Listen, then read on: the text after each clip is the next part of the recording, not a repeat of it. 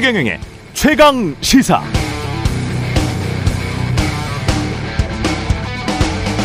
네, 정치가 제발 민생 좀 신경 써라고 하는데 민생이 뭘까요? 뭐가 민생이죠? 민생을 나타내는 숫자가 있을까요? 저는 있다고 봅니다. 민생이 국민의 경제적 부유함 또는 가난함의 정도를 의미하는 것이라면 민생은 1인당 실질 국민 총소득이 되겠죠. 국민 총소득은 웰빙의 경제적 기초를 포괄적으로 보여주는 지표입니다. 여기에 실질을 붙이면 물가 상승을 감안한 구매력 기준의 1인당 실질 소득을 의미합니다. 물가가 오르면 실질 소득은 줄어들죠. 그러니까 내 월급이 그만큼 못 오르면 난 가난해지는 겁니다. 그런데 물가는 환율의 영향을 받고 원화의 가치가 떨어지면 수입 물가가 상승해서 다시 물가 상승을 부채질하니까 원달러 환율이 지금처럼 오르기만 하면 우리는 실제로 가난하게 되는 것입니다. 나라의 GDP를 계산할 때도 달러를 기준으로 하니까요. 명목 GDP가 늘어나도 원화 가치가 떨어지면 국가도 나도 가난하게 됩니다. 여기에 내가 세금 떼고 은행에 빌린 돈 이자 갚아주고 나면 진짜 쓸 돈이 내 수중에 얼마나 있느냐 이게 1인당 개인 가처분 소득인데요. 금리가 급격히 상승해서 대출이자를 훨씬 지금보다 많이 내면 세금은 그대로라도 난 돈 쓸 게 없으니까 자연히 더 가난해졌다고 느끼게 됩니다. 정리하면 민생은 1인당 실질 국민 총소득이고 구매력으로 평가한 국민 총소득이면서 1인당 개인 처분 가능 소득입니다. 그걸 지금보다는 더 균등하게 평등하게 올려보자는 게 민생 정치다. 저는 이렇게 정의하고 있습니다. 대통령, 정부, 국회에는 말로는 민생을 부르짖습니다만 실제 한국은 환율과 물가 때문에 분명 가난해지고 있습니다.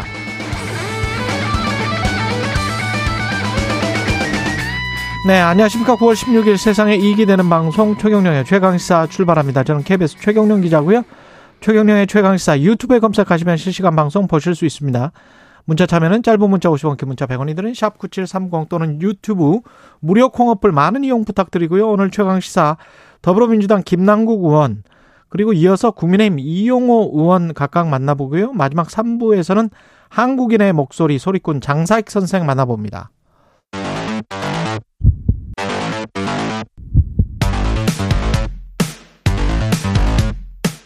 오늘 아침 가장 뜨거운 뉴스 뉴스 언박싱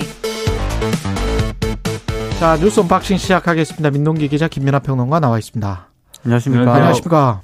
예, 오늘 처리해야 될 뉴스가 굉장히 많군요. 끝까지 갈 수 있을지 모르겠습니다. 윤석열 대통령이 미국 바이든 대통령, 일본의 기시다 총리와 각각 짧게나마 정상회담을 할 수 있다고 하는 것이죠. 그러니까 미국 뉴욕에서 유엔 총회가 개최가 되잖아요. 예. 여기 참석을 하는데 이제 바이든 대통령하고 기시다 후미오 일본 총리하고 각각 양자회담 형식으로 만난다는 게 이제 대통령실이 밝힌 내용입니다. 김태호 국가안보실 1차장이 언급을 했는데 두 정상회담 의제는 아직 정해지지 않았다라고 하거든요. 근데 이게 좀 시간상으로 보면 그럴 수밖에 없는 게 한 30분 정도밖에 안 된다라고 합니다. 그러면 이제 통역 빼고 이러면은 한 15분 정도밖에 안 된다라는 얘기인데 뭐 밀도 깊은 논의가 오간다기보다는 아무래도 뭐 만남 자체에 좀 의미가 있는 것 같은데 근데 이것도 양국 특히 이제 일본 정부랑 우리랑 좀 온도 차가 좀 느껴지는 대목이 있는 게요. 우리 같은 경우에는 일단 아, 흔쾌히 유엔 총회에서 정상회담을 갖기로 합의했다. 요렇게 이제 브리핑을 했는데 예. 일본 관방 장관은 조금 뉘앙스가 좀 다릅니다. 현재 기시다 총리의 유엔 총회 참석을 조율 중이고 뉴욕 일정은 현 시점에서 아무것도 정해진 게 없다. 이렇게 얘기를 하고 있거든요. 그러니까 정상회담을 개최하는 데는 양쪽이 공감을 한 것 같은데 뭐 일정이라든가 형식이라든가 의제 등은 아직 정해지지 않았기 때문에 미묘한 좀 온도차가 느껴지는 대목입니다. 일본 언론은 계속 지금까지 한국이 뭔가를 내놔야 그렇죠. 그 위안부 배상이나 이런 문제에 관해서 뭔가 내놔야 우리가 만나서 이야기를 할 수 있다 이런 식이잖아요. 그렇죠. 근데 예. 이제 다만 이제 어 우리 정부가 최근에 이제 주장했던 뭐 대의변제 배상안이라든가 이런 음. 것들에 대해서는 일본에서도 어느 정도 일본 언론들도 어느 정도는 좀 호의적인 접근들이 있었기 때문에 그런 부분에서 15분간의 만남에서 그런 여러 가지 현안들을 구체적으로 막 타결시키고 뭐 이럴 수는 없는 거 아니겠습니까? 예. 다만 이후에 이런 문제와 관련돼서 잘 논의해 볼 수 있도록 하는 그런 스케줄에 대해서 어 잘 뭐 논의를 해보자 정도의 음. 공감대만 이뤄도 사실 이 마- 만남은 어느 정도의 성과를 거둔다라고 말, 말씀드릴 수가 있겠죠.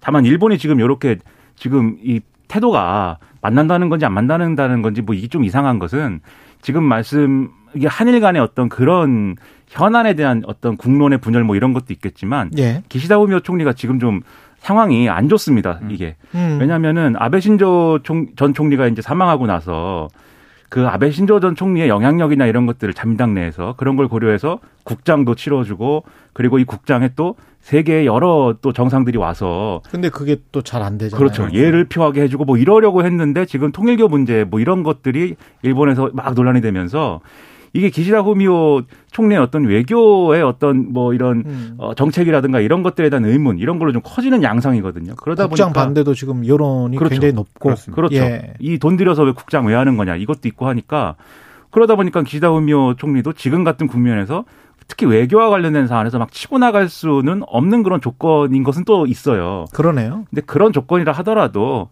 그리고 아직 뭐 이 한일 간의 이 현안에 대한 어떤 해결 방법이나 이런 것들이 완전히 뭐 만들어지지 않았다고 해도 음. 일단 한일 간 정상은 만나는 게 중요하고 그것에 의미를 부여하는 것도 이제 중요하기 때문에 만나면 이루어져야 된다고 보고요.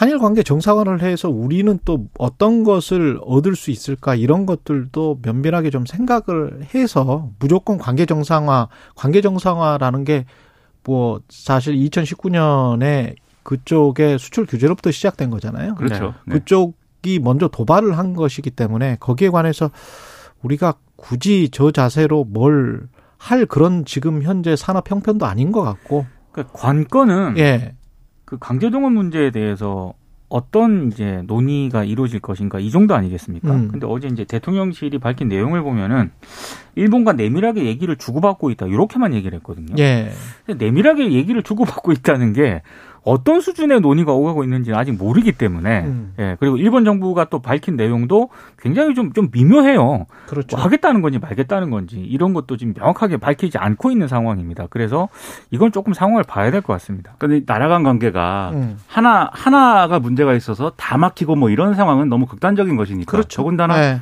일본하고 우리는 역사적인 관계가 또 있으니까 음. 그런 부분들을 굉장히 잘 다뤄야 되거든요. 근데 지금까지 그렇게 잘 다루는 것에는 최근에 어쨌든 뭐 그게 일본의 태도가 문제이든 간에 어 다소간에 실패해 온 부분이 분명히 있고 음. 그런 부분들을 우리가 뭐 저자세를 취해야 된다든지 뭐 양보를 해야 된다든- 된다든지 이런 게 아니라 적어도 해결을 하려는 어떤 노력은 같이 해야 되는 거 아니에요? 그렇긴 그래서 합니다. 예. 그러니까 그런 부분에서 이제 중요하다고 생각되고 음. 또 한미 정상회담도 이제 이 같은 이제 유- 뉴욕 유엔 유엔 총회 과정에 이제 이루어질 것으로 예상이 되는데 여기서 사실 우리가 할 말이 또 많이 있는 거잖아요. 이것도 음. 아마 길게 뭐 이렇게 되는 일정은 아닌 것 같은데. 이것도 30분 정도라고 그렇죠. 그렇죠. 예. 그러니까 여기에 대해서도 충분히 어쨌든 짧은 시간 안에라도 음. 우리 입장을 충분히 얘기를 하면서 좀 해결을 해결의 필요성을 강조하거나 이런 것들은 꼭 필요한 것이기 때문에 이 연속된 정상회담에서 뭐 대단한 성과는 아니라 할지라도 이 만남 자체가 의미 있는 만남이 될 수 있도록 예. 준비를 잘했으면 좋겠습니다.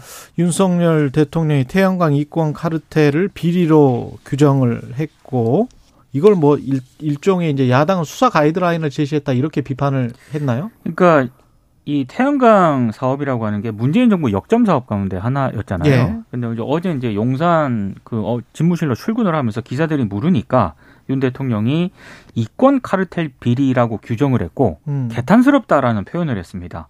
그러면서 국민 혈세 어려운 분들 위한 복지에 쓰여야 할 돈이 이권 카르텔 비리에 사용이 됐다. 그리고 법에 위반되는 부분들은 정상적인 사법 시스템을 통해 처리될 거라고 생각을 한다. 이렇게 얘기를 했습니다. 이제 엄단 의지를 밝히면서 예. 어, 아무래도 이제 정부의 후속 조사 범위도 좀 영향을 받지 않겠습니까? 음. 실제로 정부 합동 부패 예방 추진단이 각 부처에서 인력을 파견받거나 TF를 만들어서 조사 대상을 또 확대하기로 방향을 잡았다라고 하거든요. 예. 그러니까 이제 야당 입장에서는 어 직접 사법 처리까지 대통령이 언급을 했기 때문에 이거는 수사 가이드라인을 제시한 것이다라고 지금 반발을 하고 있고요. 어 문재인 정부의 신재생 에너지 정책을 불법으로 못을 박아서 사장의 칼날을 휘두르려는 것 아니냐. 또 이렇게 좀 불만을 표시를 하고 있습니다. 일단 두 가지로 좀 나눠서 봐야 된다는 생각인데 맞습니다. 이 국무조정실이 발표한 내용을 보면은 이런 음. 거예요. 뭔가 어쨌든 이게 에너지 전환, 에너지 전환이라는 게 이제 신재생 에너지나 이런 것들의 확대를 위해서 뭔가 이제 민간이 여기에 협력하고 민간이 이런 기반을 조성하는데 필요한 어떤 그런 것들이 있잖아요. 그럼 그걸 정부가 지원을 해야 될 필요성이 있는데 그 지원하기 위해서 조성한 기금이 이제 전력산업 기반 기금 사업인 것이고 이걸 통해서 예를 들면 태양광과 관련된 어떤 시설을 설치하거나 관련해서 어떤 뭐 어, 이런 어- 어떤 걸 한 경우에는 대출이라든가 이런 것들에 지원을 해준 거 아닙니까 정부가? 근데 국무조정실 이 이 이제 파악한 바를 보면은 이게 예를 들면 공사비를 막 부풀려 가지고 대출을 과도하게 받아서 나중에 이제 세금 계산서 수정해 가지고 공사비를 또 축소하고 그러니까 받은 다음에는 공사비 축소해 가지고 뭐 세금 덜 내고 뭐 이런 식으로 사실상 보조금을 불법적으로 편법적으로 이렇게 가져간 그런 사례가 굉장히 많다. 지금 예. 일부 표본 조사만 했음에도 불구하고 상당수 액수가 나온다. 한 2천억, 3천억 나왔다. 그렇죠. 이런 이야기잖아요. 그러면 예. 이런 사례에 대해서는 정말 일벌백계 해야 되고 음. 국가 정책을 이렇게 편법적으로 악용해 가지고 이렇게 나눠 먹는 그런 거- 구조는 없애버려야 되는 거죠. 그거에 대해서는 좀 강한 어떤 처벌이나 강한 수사라든가 이런 게 필요한데 맞습니다. 근데 그 부분에서는 그런데 음. 이게 그런데 제가 볼 때 문제가 될 수 있는 지점은 대통령이 이권 카르텔이라는 요 글자를 사용했다는 거는 제가 볼 때는 큰 문제가 될 수가 있어요. 그 단어. 예, 왜냐하면 이게 지금 말씀드린 게 꼭 태양광 사업이라든가 이런 어떤 정부의 역점 사업에 이 특정한 어떤 사업에만 나타나는 어떤 문제라기보다는 정부가 이런 식으로 이제 뭘 지원하거나 하는 과정에서 늘 있을 수 있는 문제거든요. 음. 그리고 실제 이 문제에 대한 점검이나 이런 것도 지난 정부가 사실 시작한 것이고 그런 맥락이 있는 건데 윤석열 대통령의 이권 카르텔이라는 표현은 사실 대통령이 지난 이제 어 대선 과정에서 음. 이 정치 참여 선언을 할 때도 그렇고 이후에 선거 과정에서도 그렇고 사실상 문재인 정부 그리고 지금의 민주당을 겨냥한 용어처럼 써왔습니다. 예. 그 이권 카르텔과 문재인 정부가 뭐 이 연결돼 있고 그리고 태양광 사업에 대해서 직접적으로 언급한 대목도 있었어요. 음. 어, 유세 과정에서 태양광 사업에 대해서 보조금 많이 받아가고 했는데 누구랑 연결되어 있는지 나중에 한번 봐라 이렇게 예고한 부분도 있고 해서 대통령이 이렇게 얘기한 거는 결국 야당과 관련된 어떤 권력형 비리 뭐 이런 거를 지금 전제하고 얘기하는 거 아니냐 이렇게 해석될 수가 있는 거거든요 지금. 음. 그런데 지금 말씀드렸다시피 사건의 실제 내용이 권력형 비리인 거냐 이건 아직 모르는 거예요. 그렇죠. 그런 점에서 이게 과도하게 좀 정쟁화 될 소지가 커진 것 같고 국민의힘도 실제로 그런 방향으로 지금 메시지를 내고 있기 때문에 이게 불필요한 정쟁의 소지가 되고 있다라는 생각이 굉장히 강하게 듭니다. 말씀하신 대로 정부 보조금이 제대로 집행이 안 되는 사례들 저도 뭐 취재하면서 많이 겪었는데 이런 거는 일벌 100개를 해야 되고요. 사실 근데 재생에너지와 관련해서도 그렇고 에너지 정책과 관련해서 정부 보조금이 안 나가는 미국이나 유럽의 나라들이 있을까요? 신재생 에너지와 관련해서는 다 보조금이 나갑니다. 그렇죠. 왜냐하면 처음에 만들 때 기술 개발도 그렇고 지금 기술 난관 때문에 봉착한 부분들도 있고 돈이 많이 들어요. 돈이 훨씬 더 많이 들고 비용이 훨씬 더 많이 들죠. 제일 싼 거는 여전히 석탄이 제일 쌉니다. 뭐 파서 그냥 이렇게 떼버리면은 그렇죠. 우리 공기는 다 오염돼 버리니까 석탄, 석유 이런 게 제일 싸겠죠. 근데 이제 신재생 에너지를 굳이 하려고 하는 이유는 결국은 공기가 오염되고 그렇죠. 앞으로 한 2050년까지는 뭔가 우리가 탄소 중립으로 가자라는 세계적인 협약 때문에 그런 것이고 무엇보다 중요한 거는 기업들 입장에서 보면 알리백이라는 제도가 있잖아요. 민간에서 그렇죠. 이렇게 나와서 치고 들어가고 있는데 이게 분명히 국가 간으로 연계가 되고 그리고 나중에 조달 물품이랄지 이런 것들도 국- 아리백 기업들에게 뭔가 페이버를 주는 식으로 미국이나 유럽이 분명히 갑니다. 분명히 갈 수밖에 없기 때문에 애플이나 구글에서도 빨리빨리 하는 거예요. 그리고 삼성전자도 며칠 전에 이거 하겠다라고 하는 거잖아요. 입장을 선언을 예. 했죠. 음. 확실하게 아리백으로 하겠다. 네. 근데 이 아리백에는 원자력이 없어요. 네. 다 재생에너지로 해야 돼요. 아리백은. 그렇기 때문에 에너지 포트폴리오를 구축하는 측면에서 신재생 에너지는 어차피 몇 퍼센트를 가져갈 수밖에 없습니다. 그게 그 장기적인 국가 플랜으로 20% 30%를 가져갈 수밖에 없는 것이고 지금 한 7%될 텐데 그리고 원자력도 그 비중을 조금 조금씩 뭐 유지를 하면서 줄여나가든 아니면 조금씩만 늘려나가든 사회적인 합의가 필요한 부분이란 말이죠.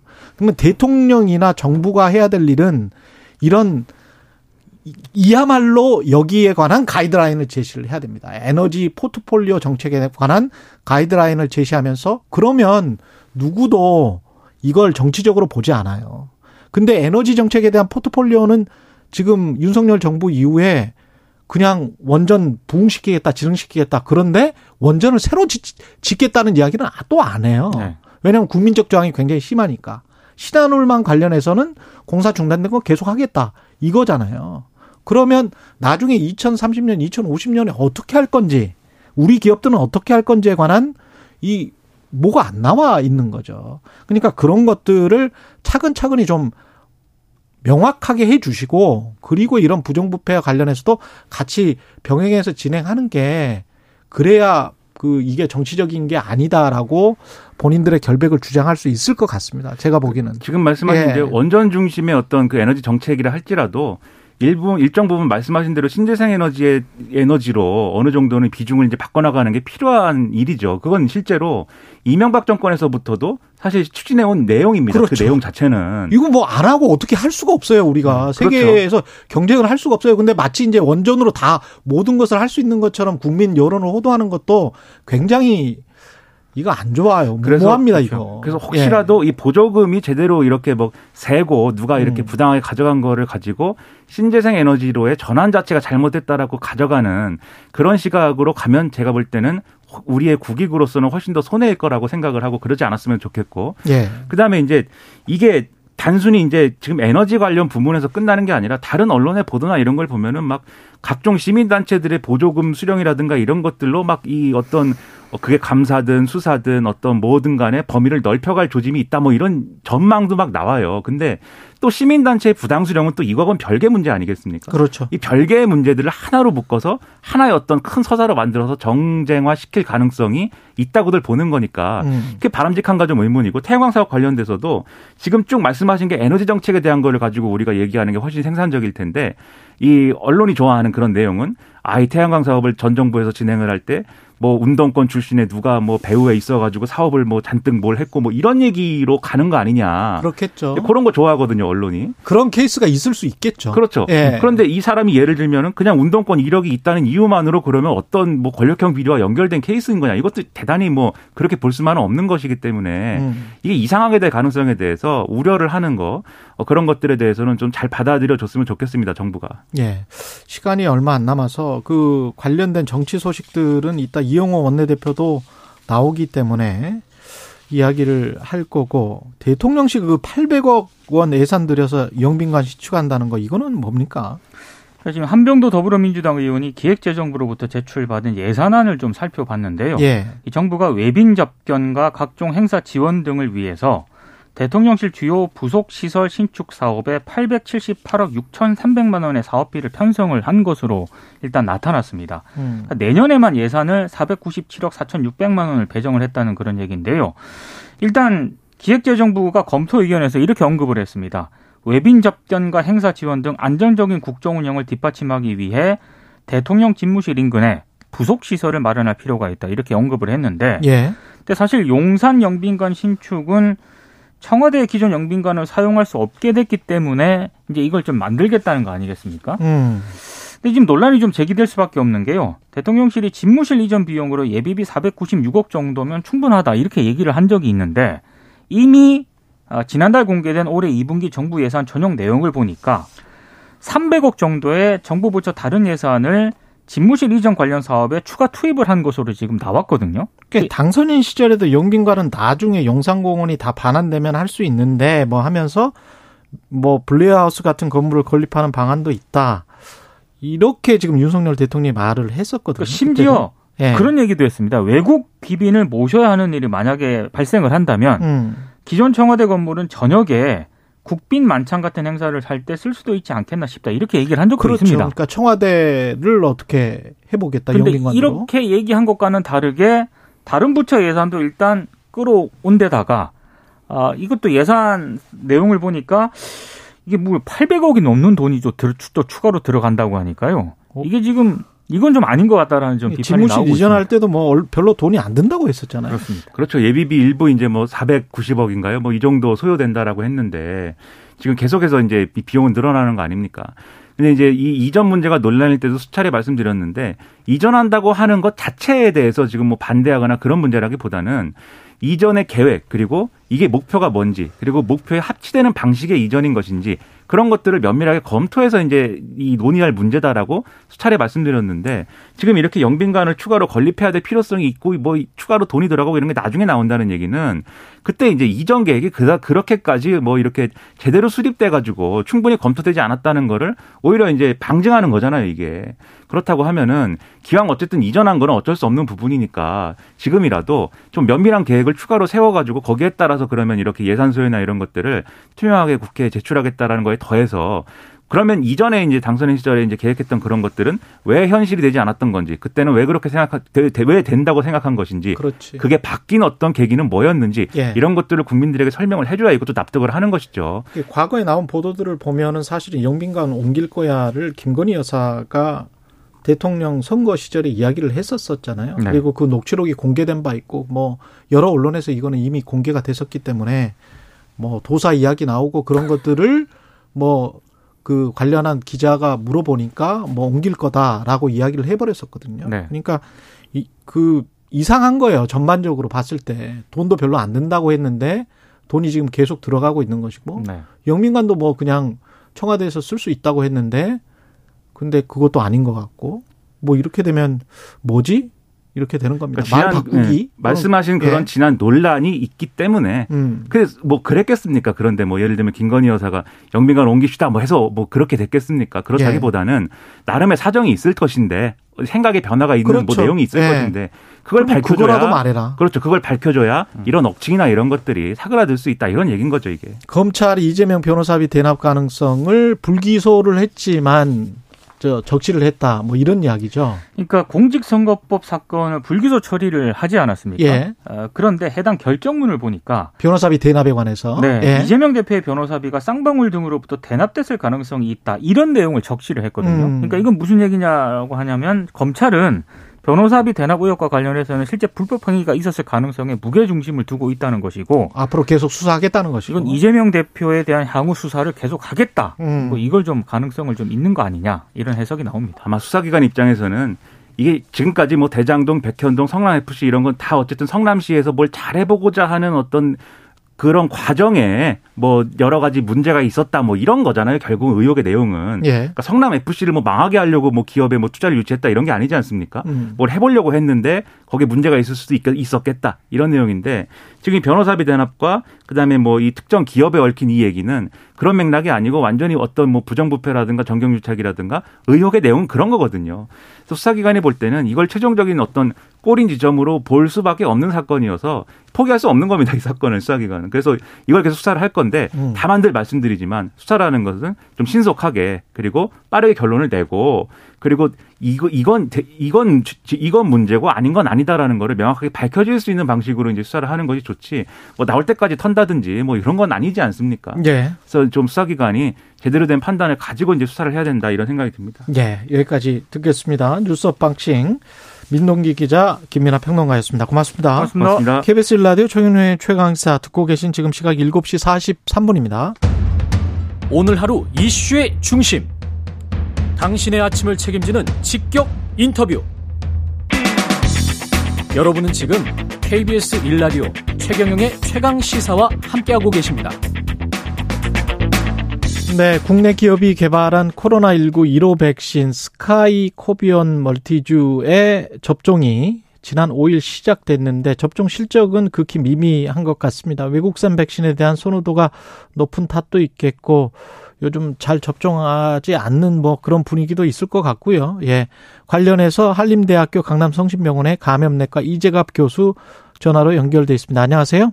네, 안녕하세요. 예, 국내 1호 코로나19 백신이 나왔는지 저도 몰랐네요, 사실은. 이게 접종하는 사람이 23명입니까? 이제까지? 네, 숫자가 좀 매우 적은데요. 이제 예. 그 이유는 현재 허가가 18세 이상 성인으로 좀 허가가 됐고, 예. 그리고 지금까지는 아직까지 전혀 이제 코로나 백신을 접종하지 않은 사람에 대해서만 접종 허가 이루어졌거든요. 아, 근데 이미 그렇군요. 예, 우리나라에서 이제 1, 차 접종 이상을 마친 20, 이제 18세 이상 성인이 거의 97%뭐 이러기 때문에 그렇죠. 접종 대상자 자체 숫자가 매우 적습니다. 이제 그런 아. 부분들이 현재 영향을 주고 있는 거여서 아마도 추가 접종으로 허가가 되면 그 그때 그때쯤 돼야 아마 접종량이 늘지 않을까 아, 생각이 그렇군요. 들고 예. 또 이미 이제 같은 이제 그 단백질 합성 백신인 노바백스가 이미 이제 올해 봄에 이제 나왔잖아요. 예. 그래서 이미 이제 미접종자들 중에서는 노바백스를 맞으신 분들이 꽤 되거든요. 예. 그러다 보니까 이제 지금 당장에 정말 접종할 대상이 거의 없다고 보시는 게 맞습니다. 이게 모더나나 화이자의 백신과 비교해서 어떻게 보세요? 전문가로서?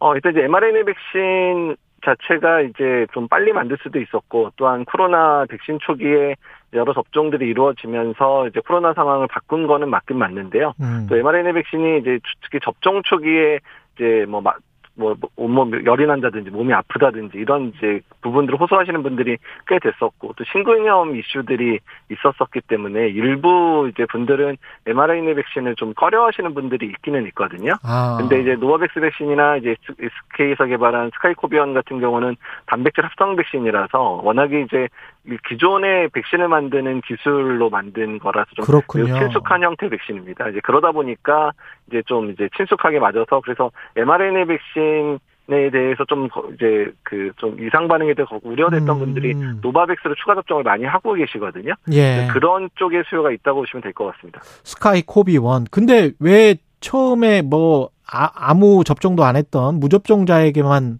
이걸 허가를 해주고 왜 이런 건가요? 이거는 좀 보자는 건가요? 어떻게? 아, 이게 이제 예. 모든 백신은 이제 그 적응증을 받을 때요. 음. 해당되는 부분에 대한 임상 시험이 끝나야지 받을 수 있거든요. 예. 현재까지는 이제 미접종자들에 대해서만 임상 시험이 아. 끝난 상황이어서 그렇고요. 예. 현재 이제 추가 접종에 대한 임상은 진행 중에 있고 조만간에 이제 결과가 발표될 거라서 아마 뭐 얼마 되지 않아서 추가 접종으로 허가도 낼 것으로 생각을 하고 있습니다. 아, 그럼 국내 백신 이게 축하할 일이네요. 이게 효과나 뭐 이런 거는 어떻습니까?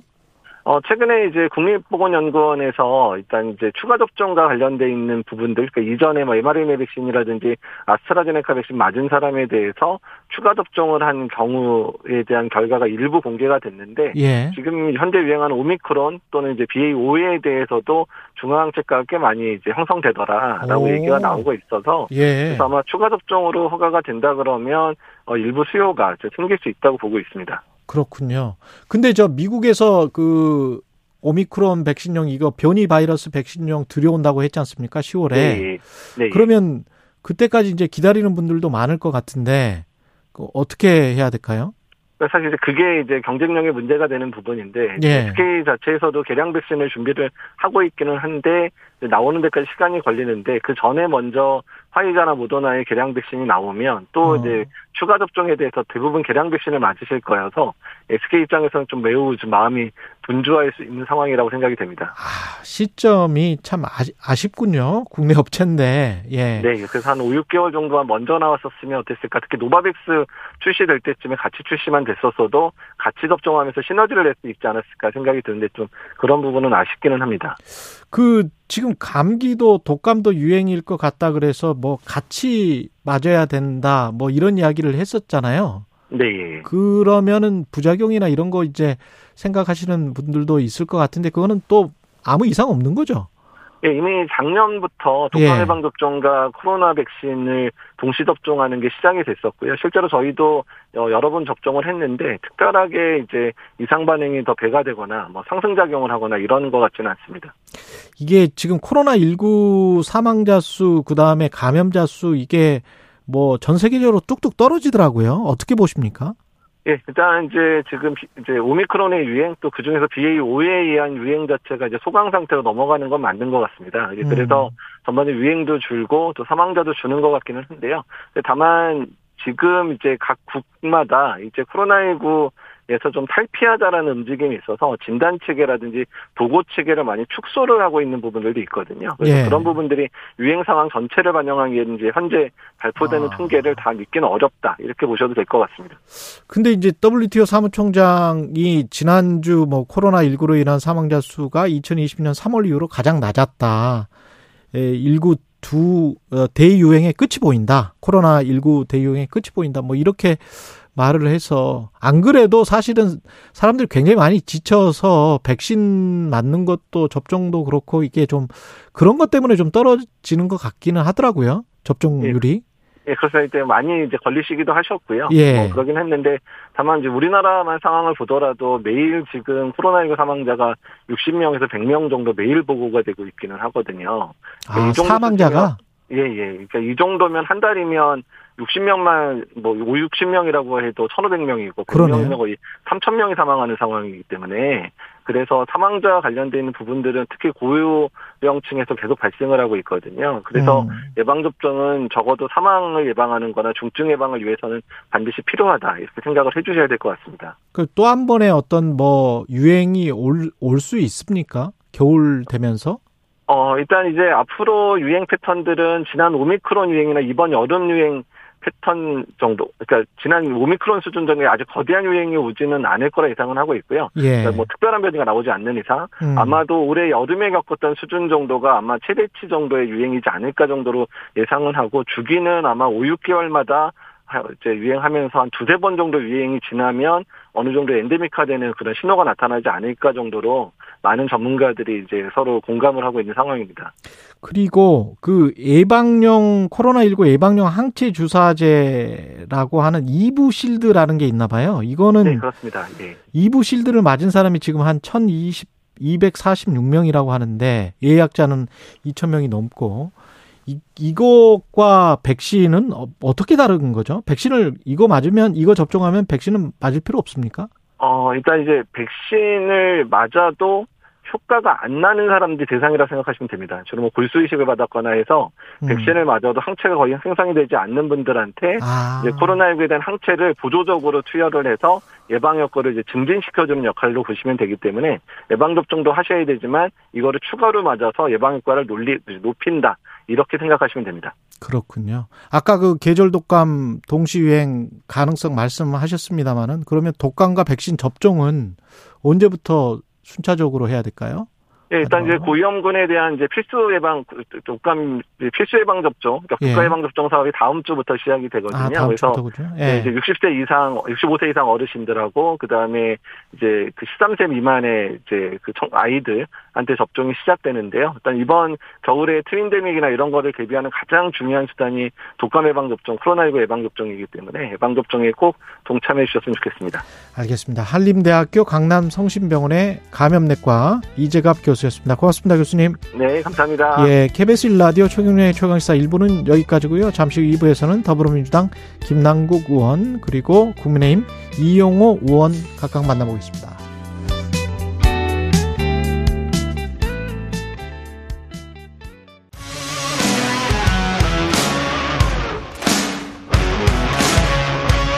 오늘 하루 이슈의 중심 최경영의 최강 시사 네, 더불어민주당 이재명 대표가 취임 17일 만에 지도부와 대표실 당직 인선 마무리하고 내부 결석과 전국 대응을 위한 채비를 거의 마쳐갑니다. 사실상 이재명 친정 체제가 완성됐다. 이런 평가가 있고요. 정책이 미래 부총장을 맡은 김남국 의원 직접 나와 있습니다. 안녕 하세요. 예. 네. 예. 아, 안녕합니다. 네, 살고 싶은 도시, 살기 좋은 도시 안산 단원을 김남국입니다. 예. 아, 안산 단원을 네, 예, 너무 살기가 또, 좋습니다. 예, 공원도. 많, 예, 공원도 많고요. 또 대부도가 있어가지고요. 예. 아, 가을에 여행하기에 너무 좋은 곳이 많습니다. 아, 거기에 대부도가 있군요. 예, 우리 예. 대한민국의 보물섬입니다. 예. 정책위 미래 사무 부총장직을 이제 당무직을 맡으셨습니다. 이거는 어떤 역할입니까? 미래 사무 부총장. 네, 사무총장 산하에 1부총장, 2부총장, 3부총장 이렇게 있는데요. 예. 예, 1부총장은 이제 그 사무총장을 보좌해서 음. 인사와 예산 이런 것들을 좀 총괄을 하고요. 예. 2부총장인 조직부총, 2부총장은 아, 조직부총장이어서 조직부총장. 예, 각 지역위원회 여러 조직을 다, 조직에 대한 현안을 다루고 그다음에 이제 3부총장은 미래부총장이라고 되어 있는데요. 예. 왠지 3부총장이 제일 멋지지 않습니까? 아, 넘버 3라는 영화가 갑자기 네, 초록, 미래 초록 물고기였나요? 예. 네. 예. 넘버 3였죠. 예. 네. 미래부총장이라고 해서 어 저희가 가지고 있는 스마트 플랫폼 예. 그리고 델리 민주와 관련된 현안을 저희가 하고 있고요. 온라인에서 이제 소통하는 역할을 이제 주로 담당하게 됩니다. 그렇군요. 네. 예. 그 지금 다른 분들 정진상 특히 경기도 전 정책실장이 발탁이 됐군요. 정무조정실장으로. 그러면 네. 전면에 나서시는 겁니까? 어떻게 되는 거죠? 어, 정진상 실장님이 전면에 언론- 나섰던 적은 없고요. 없죠. 언론에 예. 근데 관심은 되게 많아요. 네, 사실은. 아무래도 그 이재명 당 대표의 가까운 어떤 복심으로 읽히니까. 그렇죠. 예, 그래서 어, 언론에서 굉장히 관심을 많이 가지고 있는 것으로 보이는데요. 음. 다른 어떤 그 전면에 나서는 역할이 아니라 대통령 비서실이기 때문에 아, 대표실. 대- 예, 대표 아, 대표 대표실 예. 비서이기 때문에 예. 아무래도 이제 같이 합을 맞추고 어, 대통령의 의중과 심, 심중을 잘 아는 이해하는 아. 그런 어떤 비서 인선이지 않나라는 비서의 역할인데 이제 정무조정실장 이렇게 타이틀을 드린 거군요. 네 예. 실장이 있고 밑에 이제 부실장 두 분이 있는데요. 음. 네, 정무조정실장 역할. 이게 지금 뭐 김병기 의원, 김남국 의원, 김병욱 의원 또 7인의 멤버들도 여기 보이고요.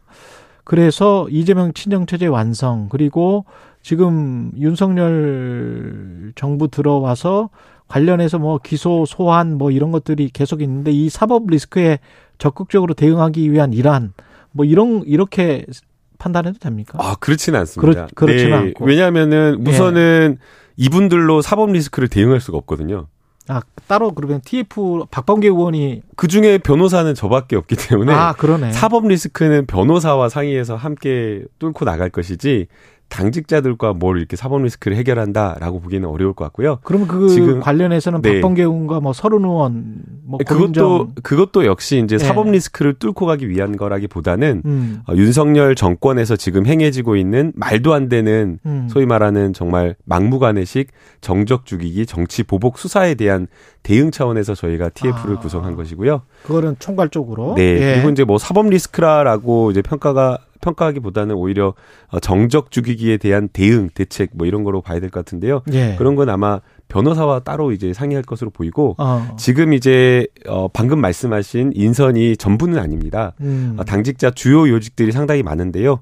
뭐 홍보 본부 등등 해서 여러 가지 이제 당직 인선이 있는데 어 대부분 그 이재명이라고 할 수 있는 그 그 측근이라고 할 수 있는 사람들이 거의 없습니다. 예. 예, 그래서 어, 대부분의 당직을 어 다른 어떤 많은 분들이 함께 할 수 있도록 이렇게 열었고요. 예. 그다음에 이제 여성 당직자들이 많이 과거에도 없었고 어, 여성 의원들 자체가 많이 없다 보니까 어, 여성 당직자들이 많이 인선이 안 됐었거든요. 그래서 예. 여성 당직자들 최대한 배려하자라는 그런 인선 원칙이 좀 있었습니다. 아까 변호사 말씀을 하셔가지고 갑자기 제가 이제 떠오르는 단어는 이제 변호사비 의혹이 떠오르는데 이게 최근에 또 어제도 계속 뉴스가 나오고 그래서 민주당은 지금 어떻게 생각을 하고 있는 거예요? 그 변호사 비 대납 의혹과 관련해서 검찰이 불기소 결정문에 이게 대납됐을 가능성이 있다. 변호사비가 쌍방울 등으로부터 이렇게 지금 적시를 했 단 말이죠. 완전히 좀 정치 검찰이 된 것이 아닌가라는 생각이 듭니다. 음. 어, 불기소 결정문의 가능성을 언급한 게 너무 황당한 불기소 결정문인데요. 아. 1년 동안 지금까지 수사를 해서 돈의 흐름이잖아요. 만약 그렇게 큰 돈이 흘러갔다라고 한다면 지금까지 수사를 해서 충분하게 저는 성과를 낼 수 있었다라고 보는데 수사 결과는 하나도 없는 상태로 가능성이 있다라고 하는 것을 불기소 결정문에 언급하는 것 자체가 굉장히 좀 정치적인 어떤 검찰의 모습을 보이고 있는 것 아닌가 어. 이렇게 좀 비판을 할 수밖에 없고요. 예. 어 그리고 더 나아가서 그 말 자체로 터무니가 없습니다. 음. 이 변호사 비용이 그냥 그냥 있는 게 아니라 소위 말해서 정관들도 서초동 시세라고 하는 게 있거든요. 그렇죠. 예. 그래서 그냥 일반 그냥 변호사 출신이다라고 하면 보통 500에서 1000, 뭐 1500, 뭐 큰 사건이다 1500 이런 거고요. 예. 어, 뭐 부장 판사급이다 그러면 뭐 이, 뭐 1100부터 시작해서 3000 사이 좀 큰 사건은 5000까지도 가는 게 있지만 예. 그리고 이제 검사장이다 그러면 뭐 3000에서 5000, 8000 이런 사이 이게 다 어느 정도 시세가 정해져 있는 겁니다. 음. 그런데 그 지금 이재명 뭐 당대표가 임명했다. 그 당시에 그 선임했다라고 하는 변호사 보면 차장 검사, 부장 검사, 그냥 변호사거든요. 일반 변호사거든요. 예. 근데 거기에 20억을 준다? 황당한 말도 안 되는 일인 거죠. 어. 서초동 시세에 맞지 않습니다. 서초동 시세에도 맞지 않는다. 예. 그 자체로 마- 말이 안 되는 이야기라서. 그 자체로. 예. 그래서 1년 동안 검찰이 수사했지만 아무것도 안 나왔는데 어. 연기만 지금 불기소 결정문에다 넣은 거 아닌가. 냄새만 피우고 있다. 냄새만 피우고 네. 어, 증거는 없으면서 증거가 있으면 빨리 기소해라 뭐 이런 입장이신 거네요. 예. 그 어제 또그 이재명 대표 아들에 대해서도 10시간 넘게 소환 조사를 했는데 이것도 불법 온라인 도박, 성매매 의혹으로 이제 시민단체가 고발하고 이거를 10시간 넘게 조사를 했더라고요. 이것 관련해서는 그러니까 너무 그 음. 잔인하다라는 생각이 들어요. 이 예. 정권이 어 민생을 챙기거나 이런 모습을 보이기보다는 어 조금 뭔가 저녁에 대통령이 술 먹는 거에 너무 진심인 모습 그리고 진짜 지난달에 물난리가 났는데도 불구하고 본인의 어떤 책무 이런 것들을 전혀 생각하지 않고 국가적 위난을 회피하는 그런 어떤 무책임한 모습 그리고 또 고물가 여러 가지 정말 민생 현안들이 많은데 이런 부분에 대해서는 무능력한 이런 모습들을 보이고 있어서 음. 너무나 안타까운데요. 어, 그에 반면에 정적을 제거하고 정치적인 어떤 상대 후보였던 세상의 부인과 가족들의 아들들까지 다 전부 다 수사를 하면서 정작 김건희 여사 같은 경우에는 아예 지금 제가 봤을 때 나온 증거들 보면 예. 그냥 기소를 지금 당장 해도 어, 충분한 어떤 요건이 다 갖춰진 것으로 보이는데 어떤 것들이 있나요? 뭐 지금 어제도 또 나왔더라고요. 네, 뉴스타파, 뉴스타파 보도를 보도. 보니까 1차 주가 조작과 2차 주가 이렇게 나눌 수가 있는데 음. 2차 주가 조작의 사무실 그 투자 회사였던 사무실에서 김건희 파일이 나왔다는 겁니다. 음. 그 김건희 파일에는 구체적인 어떤 거래 내역이 포인, 포함된 그런 그런 것들이 정보가 들어가 있다고 하는데 어떻게 주가 조작을 했던 이 어, 회사에서 사무실에서 예. 김건희 파일이 나오고 그리고 주가 조작과 관련된 계좌 구체적인 내역까지 나올 수가 있느냐라는 일 겁니다. 차 주가 조작 팀과 그 시기 그 팀과 관련해서는 매수 주문을 시킨 것 같은 녹취록이 나왔었고 최종 승인까지 했다라고 예. 하는. 네. 그리고 2차 주가 주가 조작 시기에 그 팀에서는 지금 파일이 있었다. 네. 아. 그리고 소위 말해서 그때 김건희 여사와 함께 소개를 받았다. 지금 이제 그걸 부인을 하고 있는데 예. 김건희 여사와 함께 소개를 받았다라고 하는 그 쩐주들 같은 경우에도 음. 계좌 이용이 됐는데 그런 쩐주들 같은 경우에는 공인인증서까지 함께 발견됐다는 겁니다. 공인 인증서까지 네. 함께 물론 뭐 김건희 여사의 공인인증서 오래돼서 10년 전 사건이니까 발견이 되지 않았지만 음. 그러나 함께 받았던 그런 어떤 의심되는 사람들에 대한 충분한 어떤 정황이 같이 나온 거죠. 그 대통령실에서는 2차 조작 시기, 2, 2차 주가 조작 시기에서는 그거 다 빼서 본인이 스스로 계좌를 관리했었다 이렇게 이야기를 하지 않았었나요? 너무 많은 거짓말이 나와서 예. 거짓말 시리즈를 한번 정리를 해야 된다라고 할 정도입니다. 음. 어, 그 만약 어, 공직선거법 위반에 대한 그 수사가 제대로 이루어졌다라고 한다면 예. 그 당시에 그렇게 거짓 해명했던 사람들 다 줄줄이 지금 기소가 됐어야 됐는데 수사조차 제대로 안 됐죠. 그 이재명 의원과 관련된 그 성남 FC 관련해서는 지금 저 불송치 결정을 1년 전 거를 뒤집고 지금 다시 기소 뭐 송치를 했단 말이죠. 뭐 검찰이 기소할지 알- 안 할지는 검찰이 판단을 할 것이고 어떻게 보십니까?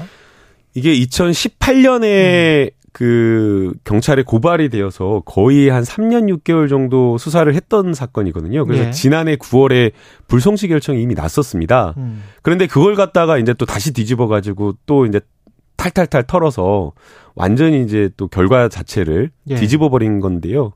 어, 이것도 역시나 정치 보복이 아닌가라는 생각이 듭니다. 음. 근데 이게 특히나 더 황당한 게 처음에 막 수사를 할 때는 어, 이 돈이 이재명한테로 뭐 흘러갔다. 이재명 측근하게로 흘러갔다.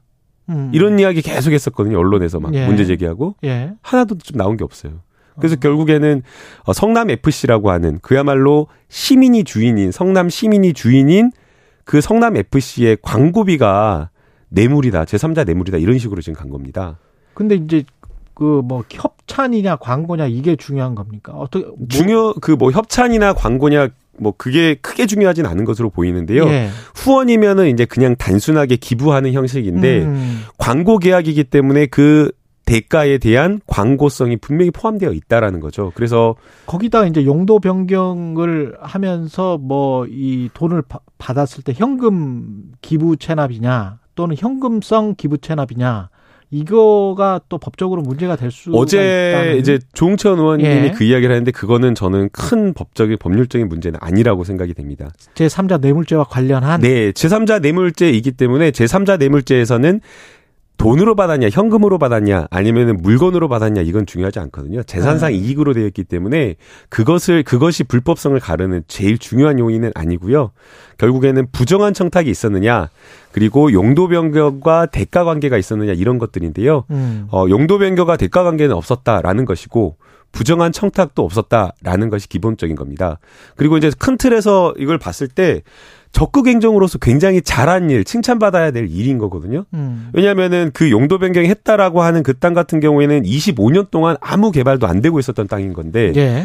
그 대기업을 두산 대기업을 유치해서 지방세, 국세 늘어나고 지방세와 국세 늘어나고 음. 그리고 또 거기에 대기업 본사가 들어와 가지고 수천 명의 직원들이 일해서 인근 상권이 개발되고 그리고 또 성남 FC 같은 경우에는 광고 계약이 체결되지 않으면 전부 다 시민의 세금이 들어가는 거거든요. 예. 그런데 거기에 광고 계약을 따내서 어 시민의 세금을 아낀 그런 어떤 적극 행정으로서 칭찬받아야 할 일인데도 불구하고 이거를 완전히 엮어가지고 제3자 뇌물죄로 이렇게 하면 어떤 지자체 단체장도 일을 할 수가 없고 그리고 국가 지금 대통령이 뭐 해외 순방 가면 외교 세일즈 한다고 하면서 뭘 예. 많이 팔거나 뭐 원전을 팔았다 아니면은 또 거꾸로 수주했다. 뭘 수주했다 예. 유치했다 이런 걸 하는데 그런 거 하나도 할 수가 없게 되는 겁니다. 음. 예.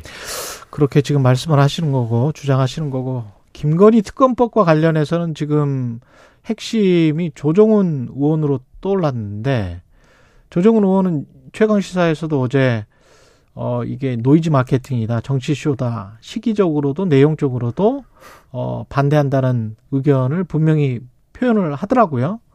어떻게 보세요?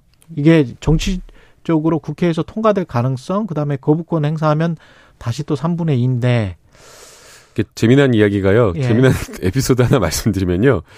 원래 조정훈 의원님이 그러니까 법사위 쉬는 시간 중간 중간에 예. 저희랑 같이 쉬셨었거든요.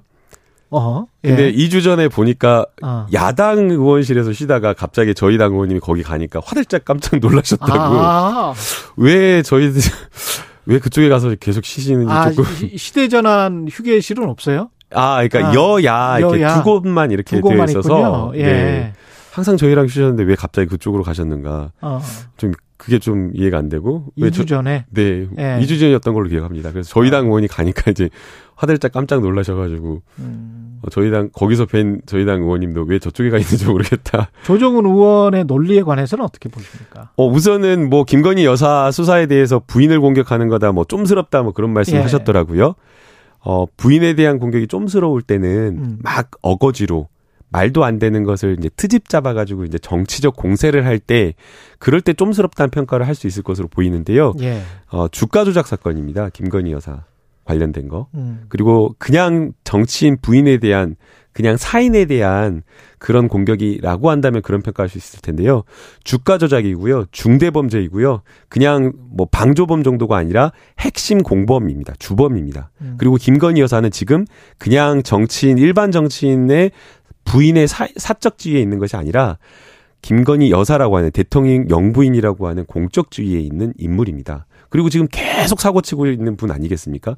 그렇다라고 한다면 여기에 대해서 어, 제대로 된 어떤 비판과 수사가 뒤따르는 게 맞는 것이고요.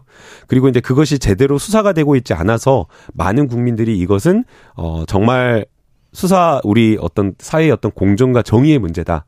그렇게 윤석열 대통령 선거 때 공정과 정의를 부르짖지 않았습니까? 그래서 이 문제는 철저하게 수사가 될 사안이다. 이렇게 보고 있습니다. 알겠습니다. 여기까지 듣겠습니다. 더불어민주당 김남국 의원이었습니다. 고맙습니다. 네, 감사합니다. 공정, 공익, 그리고 균형. 한 발짝 더 들어간다. 세상에 이익이 되는 방송. 최경영의 최강 시사. 네, 국민의힘 새 원내 대표 추대가 아닌 경선 방식으로 뽑힐 가능성이 매우 커졌습니다. 어제 이용호 국민의힘 의원이 첫 출마 선언을 했고요. 박대출 의원도 최강 시사 방송에서 사실상 출마 선언을 한 것으로 봐야 될 것 같습니다. 이용호 의원님 전화 연결돼 있습니다. 안녕하세요. 네, 안녕하세요. 예. 9개월 정도 됐죠? 지금 국민의힘 입당하신 지가. 그렇습니다. 예. 그러면 그 어떻게 보면 이제 생소한데 그래도 원내대표는 가장 중요한 자리인데 출마를 하셨습니다. 출마의 변부터 좀 말씀을 해 주십시오. 우선 어 국민들은 어 국민의 힘의 어떤 변화된 모습, 역동성 뭐 이런 것을 좀 보고 싶어 하는데 대선 이후에 당이 이 국민들에게 보여준 모습은 매우 실망스럽다. 예. 아, 당이 지금 뭐 내홍의 위기를 겪고 있음에도 불구하고 어, 몇몇 인사들이 비상 상황이니까 오히려 좀 어, 관례에도 어긋난 뭐 돌려막기 추대론을 하자 이런 얘기를 계속 하고 있고요. 음. 중진이란 몇몇 분들은 이게 뭐 윤심이 과연 있냐 아, 이게 눈치를 보는 상황이고 예. 어 이래서 저는 정, 저라도 어, 몸을 던져서 국민의힘의 어떤 활력을 좀 불어놔야 되겠다. 그리고 음.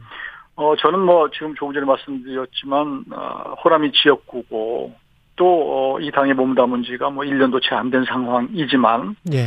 이념적으로는 비교적 실용적이고 중도 보수적인 이런 사람이거든요. 그래서, 어, 지역 통합이나 혹은, 어, 어떤 중도 의원 확장 측면에서 상징성이 있- 있다. 음. 저를 제가 원내대표 되는 것만으로도 아, 국민의힘의 변화된 모습을 보여줄 수 있다라고 생각해서 제가 아, 출마를 선언했습니다. 근데 윤심이라는 게 어떻게 보세요? 아, 지금 국민의 윤심이요? 예 국민의 힘에 윤심이 뭐 한 곳으로 집중돼 있습니까? 아니면 윤심이 여러 곳으로 이렇게 쪼개져서 나뉘어져 있거나 아니면 시간에 따라서 약간씩 변합니까? 제가 보기에는 좀 헛갈려서요. 아, 예. 예, 윤심은 당이 잘 되기를 바라는 겁니다. 예. 이 화합하고 또 역동적이고 또 변화되고 국민들 음. 국민들에게 신뢰를 받는 모습 이게 윤심인 것이죠. 그래야지 이제 윤 아, 정부의 국정을 뒷받침할 수 있는 것인데 예. 없는 윤심, 누구 뭐 개별적으로 누구를 찍었다. 누구를 좋아한다. 누구가 누구의 마음이 있다. 이건 윤심이 아니에요. 윤 대통령은 제가 이렇게 그래도 지금까지 이렇게 에, 느껴본 것으로는 당문 당의 문제는 사실은 개입을 처음부터 하지 않겠다 이렇게 말씀하셨고 예. 제가 저하고도 뭐 사적인 자리에서 말씀하신 바가 있고요. 음. 더구나 그런 식으로 저 당무를 개입하지는 않는다. 예. 라는 겁니다. 그럼에도 불구하고 이게 참, 어, 집권 여당에 있는 분들이 없는 어, 윤심을 이렇게 찾아내려고 하고 기준을 파악하고 이런 모습이 안타까워요, 정말로. 음. 어, 저, 저는 윤심은 없다고 생각을 합니다. 주호영 추대로는 그러면 완전히 그 출마 선언을 하심으로써 예, 없어진 거라고 봐야 되나요? 어떻게 보세요? 제가 출마를 했는데 경쟁을 해야죠. 아, 안할 수가 없죠. 당연한 말씀이시고요. 예, 예. 그리고 경쟁을 해야지 리더십이 생기고 음. 힘이 붙는 거예요. 예. 저는 지금이 위기 상황이라고 하면서 추대한다고 하는 게 앞뒤가 안 맞는 얘기다. 아. 그리고 또 조영 전 어, 대표님을 제가 굉장히 좋아하고 또 훌륭한 분이라고 생각을 하지만 당의 위기 상황이면은 어떤 어려움이 있어도 몸을 던져야 되는데 예. 추대를 하면 하시고 안 하면 안 한다고 하는 게 너무 조금 아, 너무 한가한 거 아닌가 접근하는 음. 게 저는 그런 생각을 합니다. 그런데 또 저 사선의 윤상현 의원도 이게 가처분 시본 결과 28일에 있나요? 그거를 보고 난 다음에 그러면 원내대표 선출을 하자 이런 제안도 했더라고요. 그건 매우 어, 즉흥적인 제안이라고 생각을 하고요. 음. 이미 당에서 선거를 19일 날 하기로 경제 지금 발표가 된 상태고 또 가처분이 28일만 있습니까? 제가 보기에는 계속 이준석 대표 끝없이 가처분을 해가 나가는데 예. 그 이후에도 틀림없이 또 있을 거예요 신문. 음. 그럼 언제까지 기대하고 있을까요? 또 그 논리가 아, 가처분 신청이 인용되면 받아들여지면 비대위가 무력화되니까 원내대표는 좀 음, 경험이 많고 어, 막 이렇게 튼튼한 사람을 세우는 게 좋겠다 이런 논리 아니에요? 그렇죠. 예. 아, 그런데 원내대표는 언제 어디서거나 아, 그 원내대표로서의 역량을 가지고 자질과 능력이 출중한 사람을 뽑아야 되는 거예요. 음. 그리고 국회라고 하는 것이 알다시피 늘 금방 막다가도 내일 모레 흐려지는 게 국회 기상도기 때문에 예. 지금 지금 이런 상황에서 나중에 가처분 보자- 보고하자 이건 국민들이 볼 때도 당의 신뢰성이나 또 여러 가지 논리나 이게 안 맞다고 저는 생각합니다. 그 국민의힘 입장에서는 참 이제 난처하게 됐는데 이준석 전 대표의 계속되는 가처분 신청 이런 결정들은 어떻게 생각하시는지 그리고 또 어제는 그런 말도 했단 말이죠. 그 윤리위가 28일 훨씬 이전에 대통령 순방 기간에 윤리위를 열어서 나를 제명할 수도 있을 있을 수도 있다. 뭐 이런 이야기를 했어요. 어떻게 보십니까? 어, 지금까지 지금 이준석 전 대표가 지금 해온 것으로 보면 예. 아, 끝없이 가처분 신청, 사법적인 어떤 아, 그 처분을 계속 해 나갈 거라고 생각을 해요. 음. 그러나 거기에 우리가 얽매여서 어, 해야 될 일을 이제 못해서는 안 됐다. 우리 국민의힘의 기차는 어, 흔들림 없이 가야 된다고 생각을 하고 어 그리고 그 이제 윤리 문제에 지금 말씀하신 대로 어 곧 있을 거다 이런 얘기는 뭐저윤 대통령 뭐 부재 중에 에, 있을 거라고 하는 것에 대해서는 뭐 저는 뭐 어떤 정보가 있는 것은 없습니다. 예. 그렇지만 윤리위는 윤리위 나름대로의 에, 아마 시간표가 있을 거라고 생각을 하고요. 음. 어, 그런 측면에서 뭐 어떤 정부적인 판단이 들어간다고 보지는 않습니다. 그것도 윤리위를 음. 당 차원에서 이래라 저래라 할 수 있는 위치를 자 우리가 갖고 있지 못해요. 예. 어, 개입할 수도 없고 또 개입해서는 안 되고 어, 이렇게 보고 있는데 다만 이제 윤리위가 윤리위에 지금 이준석 전 대표에 대한 징계 요구가 좀 많이 돼 있는 상태니까 예. 너무 좀 어, 시간을 끄는기보다는 적절한 시기에 또 매듭을 한번 지어주는 게 맞지 않나 아, 저는 개인적으로는 그렇게 생각합니다. 그 매듭을 짓는다는 게 참 그 애매한데 왜냐하면 지금 아까 중도 호남 합리 그리고 이제 확장 이런 만약에 어 내가 원내대표가 되면 이런 말씀을 하셨지 않습니까? 근데 이제 예. 이준석 전 당대표 같은 경우도 국민의힘에 그런 식의 어떤 2030의 확장이라는 측면에서는 좀 기여했다는 평가도 많잖아요. 네. 예, 그랬을 때 이제 이준석 전 대표를 어떻게 매듭 짓거나 어떻게 또는 완전히 이제 배제되는 방식으로 갔을 때 국민의힘, 그 이후에 국민의힘의 확장력, 중도 소구력, 뭐 이런 것들에 관해서는 어떻게 생각하시는지도 궁금하네요.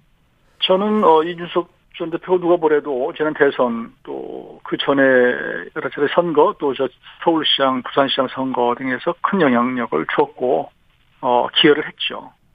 어 그렇지만 이 문제가 이준석 대표에 대한 징계 문제가 본인의 문제로부터 시작이 된 것이고 예. 또, 어, 그 징계를 받 고 난 이후의 처신이 음. 사실은 좀 저는 문제가 있다고 봐요. 예. 그러니까 그 전에 공로를 세운 모든 것들을 다 상쇄하고도, 어, 어, 남을 만큼 너무 지나치게 지금 하고 있다라는 생각을 하고, 인석 대표가 모든 젊은 층들의 어떤 그 표를 가지고 다닌다고 하는 생각도 너무 사실은 뭐, 어, 지나친 것 같고, 음. 어, 저는 그런 면에 있어서, 어, 그, 이 대표가 지금 좀 너무 멀리 나갔다. 음. 그, 당에 여러 가지 지금 부담을 준 게 좀, 어, 지나쳤다고 생각을 하기 때문에, 예. 저는 그런 면에서 정치적으로는 국민들이 또 당원들이 충분히 판단을 하리라고 봅니다. 전당대회 시점은 언제가 적당하다라고 보십니까? 저는 전당대회는 전 뭐, 개인적으로는 할 수 있으면 음. 빠를수록 좋다 이렇게 생각을 해요. 예. 그래서 뭐 조조익선이다 이렇게 보는데 지금 많은 분들이 이제 아무래도 그래도 전당대회라고 하는 것은 전국을 돌면서 또 당원들에게 그렇죠. 또 어, 이렇게 신임을 묻고 하는 그런 음. 과정이 있기 때문에 이제 에, 정기국조하고 양립하기가 좀 어렵지 않느냐 이런 의견들이 많은 것은 사실이고요. 예. 그렇지만 할 수 있는 한 저는 빨리 했으면 좋겠다. 어, 그렇게 보고 있습니다. 아, 시간이 한 2, 3분 남았는데요. 지금 정기국회 충실하게 또 해 나갈 거를 여야 모두에게 국민들은 바라고 있는데 그 초점은 또 이재명 수사, 김건희 특검 이쪽으로 가고 있는 것 같습니다. 강대강 대치 상황인 것 같은데 어떻게 해야 될까요? 저는 뭐 저희 이 국민의힘에서 이재명 특검을 하자 먼저 제기한 게 아니거든요. 예. 이게 참 싸움을 먼저 걸은 것은 민주당 쪽에서 자꾸 제기를 하는 것이거든요. 그러니까 이재명 대표가 아, 지난번 선거법에 기소되면서 음. 어, 전쟁 운운하고 정치 탄압 얘기를 하고 있는데 예. 이건 정말 적반하장이라고 생각을 해요. 그래서 본인들의 여러 가지 이, 어, 그 비판받을 만한 내용 뭐 이런 것들을 두고 이게 최선의 공격이 최선의 수비다 이런 전략으로 지금 계속 지금 우리를 공격하고 있는 거거든요. 음. 그러니까 지금은 뭐 특검 이런 얘기를 하지만 지금 알다시피 특검은 구조적으로 민주당 마음대로 될 수 있는 구조가 아니고 또 될 수도 없어요. 어? 의미 없는 정치 공세다 이렇게 생각을 하는데 음. 어, 저는 뭐 하여튼 이런 것들이 정치국회의 발목을 잡아서는 안 된다고 생각을 합니다. 근데 저 국민 여론은 이재명이든 김건희든 뭐 진실은 다 가려져야 되는 것 아니냐. 그래서 특검도 하고 뭐 수사도 해라. 뭐 이런 지금 방향 아닙니까? 지금 이재명 대표에 대해서는 검찰에서 수사하고 있고 아마 사법부에서 판단을 받겠죠. 근데 김건희 선거법에 기소된 거, 예. 그 이후에 뭐 백현동 뭐 예를 들면은 뭐 그 대장동 문제, 또 변호사 대란 문제, 음. 성남 FC 후원 문제 이런 것들에 대해서는 지금 개별적으로 다 진행이 되는 것으로 알고 있고 이것은 예. 나중에 에, 사법부에서 결국은 판단을 받을 거예요. 이건 그대로 가면 되는 것이고요. 김건희 여사 관련해서는 김건희 여사 문제 관련해서는 뭐, 어, 그동안 민주당 정부에서, 어, 충분히 털은 내용이 대부분 아니겠습니까? 음? 근데 이걸 특검으로까지 간다고 하는 것은, 음, 이것은 뭐, 가십 정도의 내용을 가지고, 저, 국정원에 특검 간다는 것은 사실 넌센스예요, 넌센스. 뭐, 그건 뭐, 가십 정도의 내용이다. 주가 네, 조작 그래서 자꾸. 민주당이 그런 국민의 정서, 음. 국민의 감정을 자꾸 건드리는 이게 굉장히 능한 그런 집단이기 때문에 음. 그 그래서 지금 국민들의 어떤 정서, 어, 감정 때문에 이게 여론이 그렇게 나오는 것이 실제로 근본적인 어떤 사안을 들여다보면 두 가지를 놓고 같이 견줄 사안이 아니다. 저는 그렇게 봅니다. 예, 원내대표 출마를 선언한 국민의힘 이용호 의원이었습니다. 고맙습니다. 네, 감사합니다.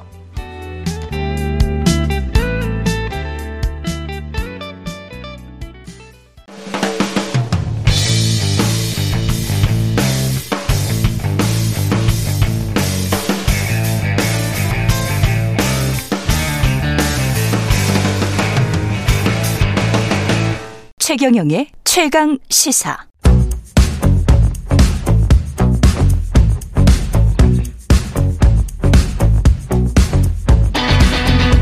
심리로 들여다보는 세상 이야기. 뉴스는 십니다. 네, 정치, 경제, 사회 등 우리 사회의 다양한 이슈를 심리학적 관점에서 풀어보는 시간입니다. 뉴스는 십니다. 김경일 아주대학교 심리학과 교수 나와 계십니다. 안녕하십니까? 네, 안녕하세요. 예. 예, 오징어 게임을 통해서 우리 심리를 좀 봐야 될 것 같은데 오늘은 오징어 게임을 통한 심리학 뭐 이런 시간이네요. 예. 오징어 게임, 오징어. 근데 이 오징어 게임이 우리 코너 첫 시, 첫 시간의 주제였습니까? 저도 그 깜빡했네, 이거. 깜빡했었어요. 예. 근데 얘기 말씀을 나눴던 기억이 나요.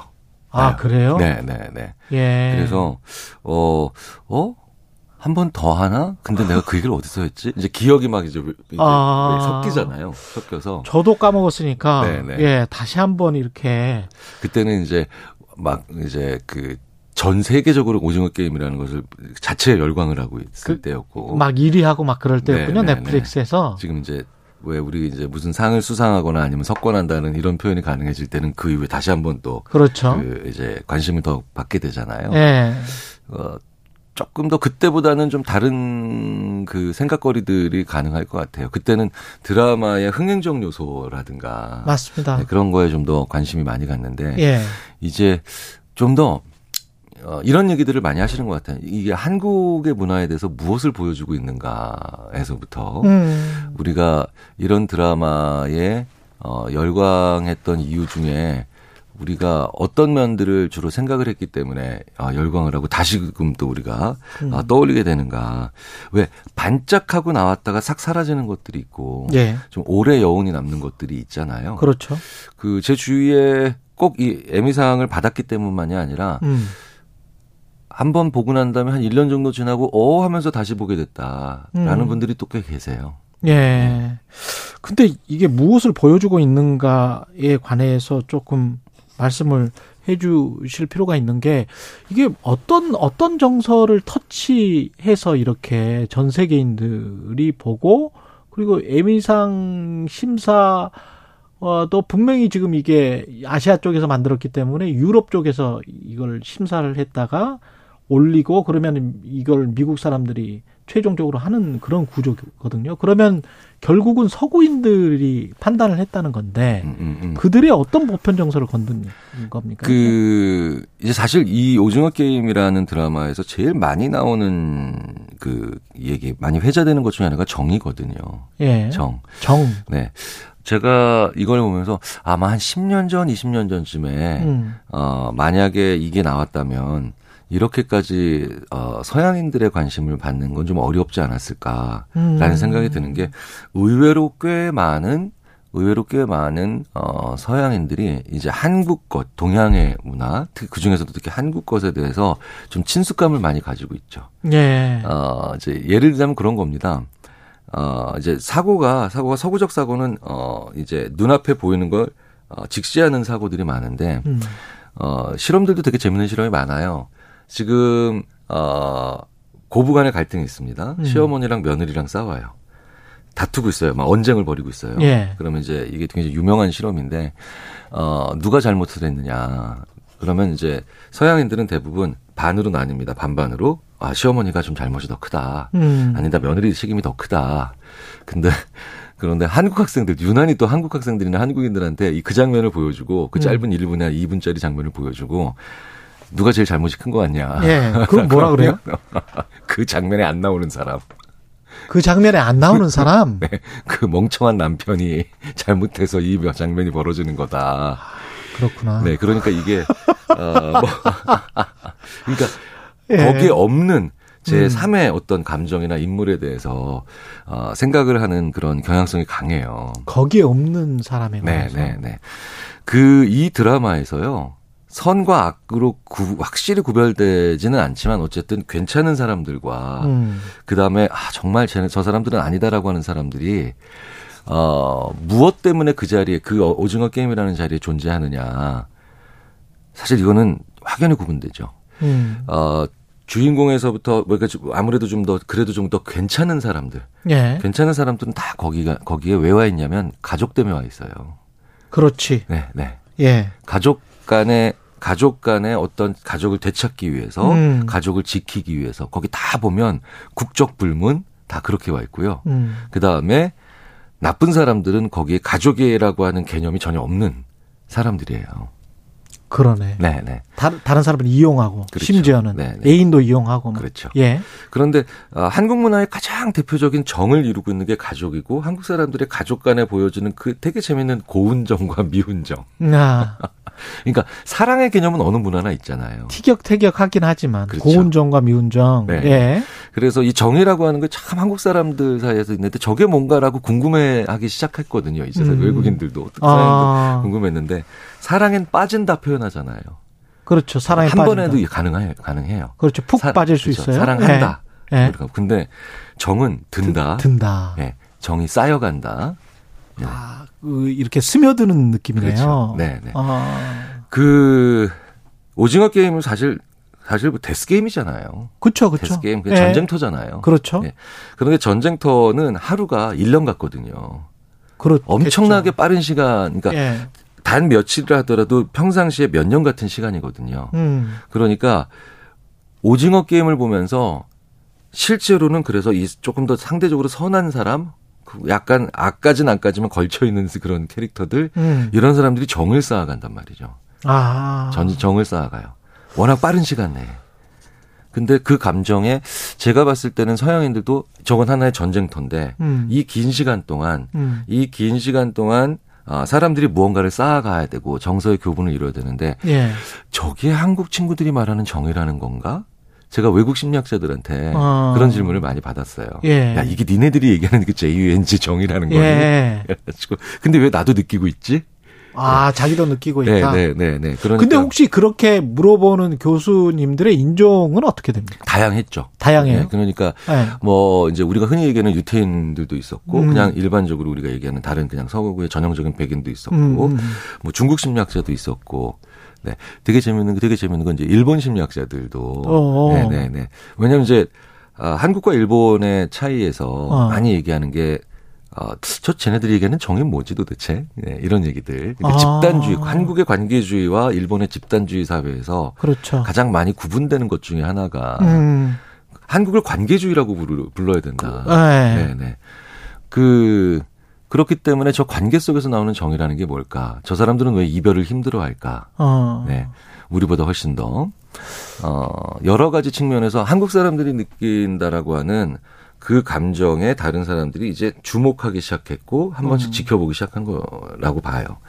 그 제가 왜 그 인종 이야기를 말씀을 드렸냐면 어젠가 워싱턴 포스트에 왜 이렇게 한국 드라마가 인기인가 에미상 수상 계기로 근데 그 좀 인종별로 이렇게 분석을 하는 기사가 나왔어요. 음, 음, 음, 음, 음. 네, 네. 근데 흑인 여성과 남미 여성들한테 굉장히 인기인 거예요. 근데 음, 아까 음. 지금 분석해 주신 그런 내용, 가족을 굉장히 중시하는 흑인들의 문화, 거기다가 거기에 들어가 있지 않은 사람이란 말씀을 하셨잖아요. 네, 네, 네. 근데 한국의 동양인들이 이렇게 연기하는 거를 보면서 백인이 안 들어가서 좋다는 거예요. 어, 그런 것도 있겠네요, 진짜. 흑인과 히스패닉들은 백인이 안 들어가서 좋다. 음, 음, 그리고 음, 음. 백인들의 드라마가 가져 가지고 있는 본인들에 대한 편견, 흑인과 히스패닉의 롤이 딱 정해져 있지 않습니까? 음, 음, 갱이랄지 뭐 이렇게 음, 음, 그게 없고 그 뭐 뭔가 이제 힐링이 된다는 거지. 음. 네, 네, 네. 그러면서 이- 아 이게 어떤 약 자들도 대변해주고 있나 우리가 뭐 이런 생각을 갖게 되더라고요. 사실 그분들도 사회적으로 굉장히 시련이 많고 여러 가지로 그 많이 공격받았고 그렇죠. 다음에 역경이 많았던 분들이잖아요. 그렇죠. 그 한국의 관계주의 문화나 가족을 굉장히 중요하게 생각하는 문화가 음. 5천 년 동안 그 수많은 전란에 음. 그렇죠. 엄청나게 다양한 강자들 사이에서 계속 이렇게 어, 터져가면서 사 지내야 되는 문화에서 예. 믿을 건 가족밖에 없다. 예. 그런데 이제 한국의 개념은 근데 그 가족을 확장시키고 있거든요. 그렇죠. 그렇죠. 네, 네, 네. 그러니까 어 앞으로도 굉장히 중요한 그 우리의 그 어, 당면한 이슈 중에 하나가 바로 뭐냐? 가족을 좀 더 협소하게 만들어서 더 폐쇄적으로 가고 패거리 문화로 갈 것이냐? 음. 아니면 아니다. 좀 더 확장적인 느낌으로 보면서 가족을 더 확장적인 개념으로 보면서 진짜 어, 더 공동체 넓은 같은. 단위로 예. 더 넓은 공동체 단위로 음. 더 크고 거시적으로 배려하게 음. 챙기게 만들 것이냐. 음. 사실은 우리가 늘 이런 것에 있어서 갈등이었거든요. 그렇죠. 정치인들의 패거리 문화를 보면서 제일 우리가 아쉬운 것 중에 하나가 바로 뭐냐면 우리는 길을 가다가도 내 자식 같으면 챙기는 가족의 확장성을 보여주고 사는데 예. 왜 저들은 같은 정당 같은 내부에서도 왜 뭔가를 우리보다 더 협소한 그 그렇죠. 가족 개념으로 가려고 하는 사실 그 충돌이 있는 거거든요. 음. 그 충돌이 있는 건데 어 분명한 건 협소한 가족 개념은 음. 협소한 가족 개념은 앞으로 굉장히 우리나라에서 안 좋겠지. 네, 네, 네. 정이라는 걸 오히려 변질시킬 거고요. 음. 그 정에 있어서 그 소위 말하는 집착이라든가 음. 아니면 배타성이라든가 공격성이라는 걸 만들어낼 거고 하지만 이 정이라는 것을 잘 기반해서 우리가 확장적인 가족 개념 예. 심지어는 우리나라라고 하는 음. 한국이라고 하는 것을 넘어서는 가족 개념으로 만약에 나가게 되면 음. 어 저는 인류사에 보기 드문 어 예, 그런 그 포용성 사실 전쟁과 그 다음에 강제적 방법으로 인해서 우리는 늘 어, 새롭게 교류했거든요. 그랬죠. 네, 그런데 예. 이런 문화적인 개념의 속에서 어, 전혀 다른 방식으로 음. 어, 소위 말하는 그 확장이라든가 음. 아니면 다양성을 만들어낼 수 있지 않을까라는 생각이 들어요. 여기에 나오는 오징어 게임에 나오는 깐부도 그러면 그런 그 가족의 확장적 개념 정 정 이 이겁니까? 그렇죠. 예. 그 게다가 어, 치열하고 되- 굉장히 살벌한 상황일수록 음. 사람들은 어떻게든 그래서 가족을 만들려고 합니다. 아. 네네. 그래서 우리나라 사람이 보기에도 오 가족 같네. 라고 하는 장면이 서양에서는 어디서 나오냐면 전쟁터에서 나와요. 그러네. 전쟁 영화에서. 그렇죠. 아, 네. 우리 사회가 경쟁이 뭐 심하고 각자 도생 뭐 이런 말이 나무하니까 더 이게 그렇죠. 확 와닿는구나. 네, 네, 네. 만약에 아, 아 이제 이제 농담 반 진담 반으로 조용하고 한가로운 그렇죠. 예, 뉴질랜드 같은 너무 너무 평온해. 그런 곳에 사는 예. 어, 분들이 이런 영화를 봤을 때 이런 드라마를 봤을 때 어. 그냥 재밌다 까지는 할 수 있지만 매번 뭔가를 생각하면서 그렇죠. 자기를 보는 것 같은 그런 느낌 음. 그런 거 가지기 좀 어려울 거거든요. 그러네. 네. 각박해야 그러면 창 창의성이 높아지는 건가? 이제 왜 우리 결핍이 창의 창조를 만든다라는. 예. 얘기가 있기는 한데 예. 아 우리 사회 근데 사실은 이 오징어 게임의 모습에서 사실은 각자 다른 나라 다른 대, 다- 많은 나라에서 자기들 모습을 봤을 거예요. 그렇 네, 자기 것 모습을. 봤을 거예요. 예. 그런 얘기 참 많이 하거든요. 예. 어, 그래서 어떤 모든 동일한 장면에서 자기네들의 모습을 봤다기보단 아, 저 장면에서는 우리를 보는 거죠. 배신, 음. 뭐, 의외의 협동, 그렇죠. 그렇죠? 예. 그 다음에, 어, 저렇게 미워하면서도 같이 공존, 음. 네, 뭐 이런 것들. 예. 그러니까 이, 이런 복합적인 장면들 중에서 각자 여기서는 어, 이거 우리의 모습이다.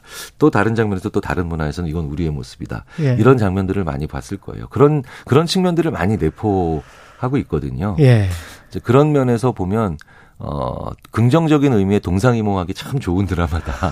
저는 이렇게 말씀을 많이 드려요. 예, 예, 예. 오징어 게임의 예민상 수상을 축하하면서, 예, 아주대학교 심리학과 김경일 교수였습니다. 고맙습니다. 네, 감사합니다. 예, KBS 라디오 최경련의 최강시사 듣고 계신 지금 시각 8시 44분입니다. 아줌마 희망한다네 얼마래요?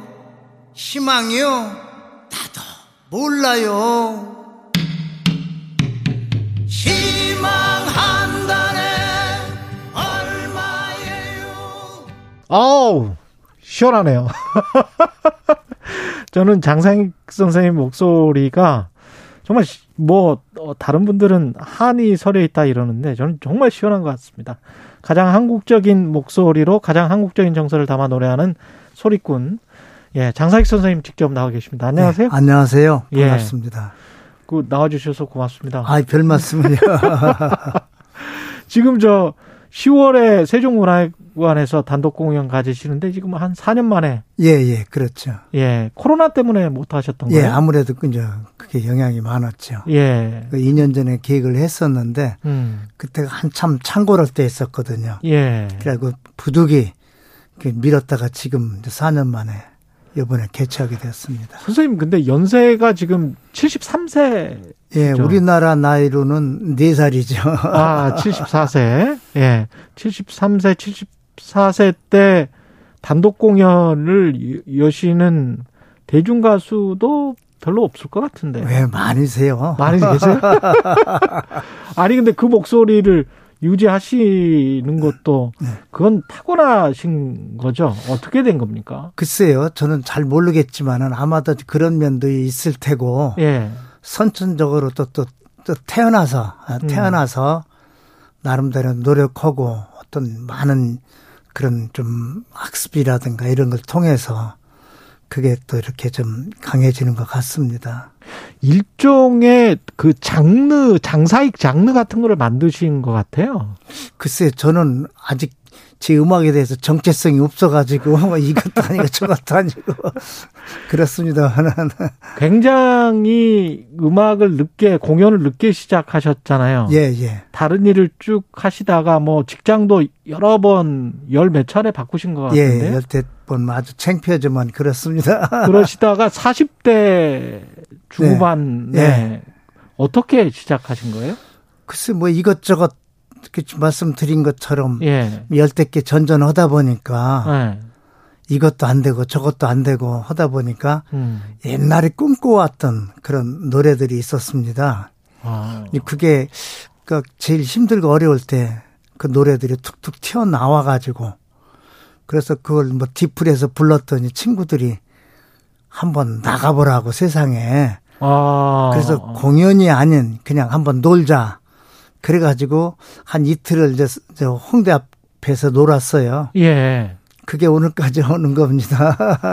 대단하다. 원래 음악을 전공하셨거나 뭐 이런. 아, 음악을 전공, 물론 이제 옛날에 예. 이제 고등학교 졸업 맞고 그 목소리가 제가 좀 청이 좋았었습니다. 음. 이제 옛날에 어렸을 적에 웅변을 해- 해가지고 목소리가 예. 좋아가지고 서울에 와서 이제 고등학교 때 이제 반대표로 이제 뽑혀나가고 그랬었거든요. 예. 그러다가 제가 이제 상업학교 출신이라 졸업 맞고 직장 생활을 하면서 종로에서 예. 그 허리우드 그쪽에 에, 아주 싸게 파는 국밥집 있지 않습니까? 그 위에 작곡가 사무실이 많이 있었어요. 예.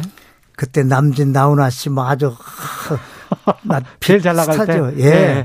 그래서 어 나도 좀 가수가 한번 돼 볼까 해 가지고 음. 한 3년 정도를 그 학원에 가서 제대로 어 아. 대중음악을 배우고 그리고 한 72년도에 아 70년에 에 이제 군대 생활을 또 3년 동안 노래하는 데 있었고 그런데 데뷔는 뭐 한 20년 후에 하신 거예요. 그렇죠. 그 이제 제대하고 나서는 다시 또 직장 생활을 또 시작을 했죠. 어. 음.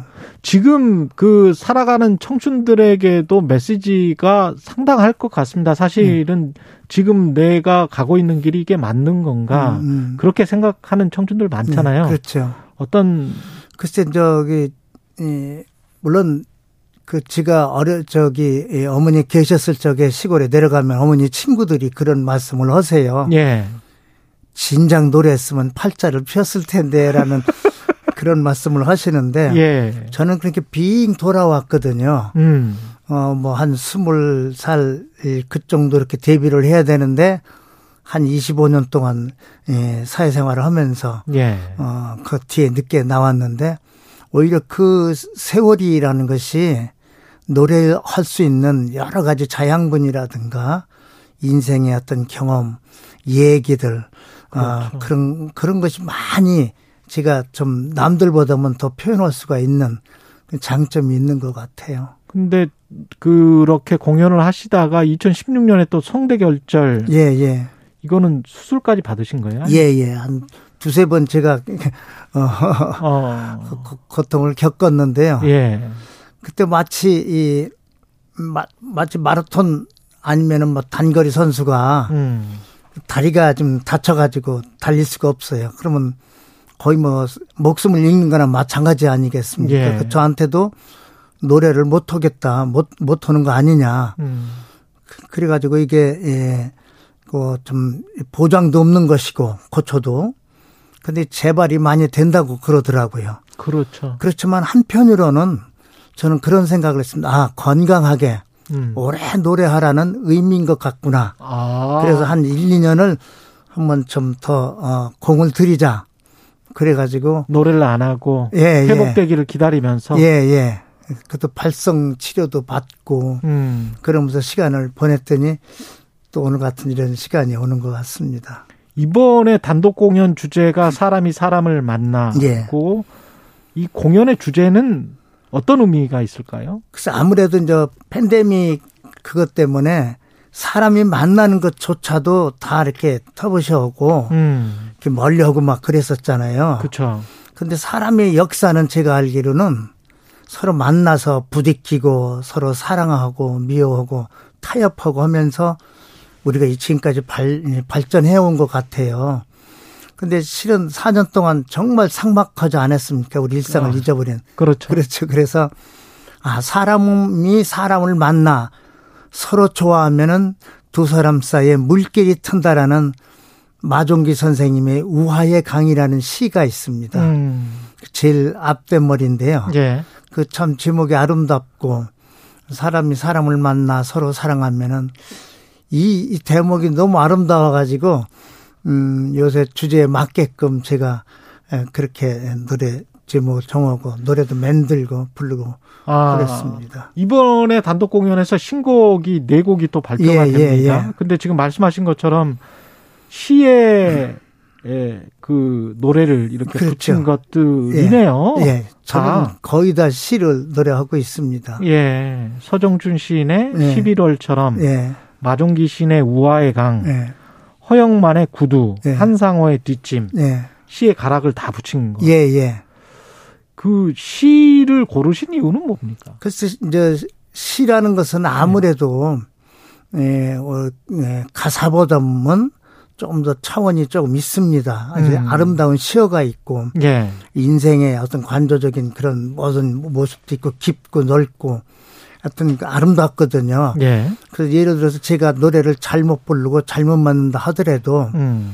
외국에 가서 제 노래를 번역을 해서 보여주면은 깜짝깜짝 놀라 외국 사람들이요. 이렇게 아름다운 가사가 있느냐고 그- 대중음악에. 그래서 일단 저는 그러네. 노래는 예. 좀못 불러도 이렇게 그냥 한다는 소리를 먹고 들어간다고 저는 그렇게 생각을 해서 음, 아름다운 시를 또 시는 또 저도 이렇게 좀 표현하고 싶지만은 공부도 짧고 그래서 어, 어떤 시를 보면 어 이거 내가 얘기하고 싶은 것인데 음. 그럼 그제 제 시가 되는 것이죠. 아. 그 시를 계속 읊조리고 하다 보면 노래가 되고 예. 음, 그러죠. 그 처음에 우리가 시작을 할 때 장세 선생님과 이야기를 시작을 할 때 들었던 노래가 희망 한 단. 예, 예. 찔레꽃도 있고 예, 뭐 예. 국밥집에서 대중들이 사랑을 네. 많이 예. 했던 노래인데 네. 개인적으로는 가장 좋아하는 노래 같은 게 있습니까?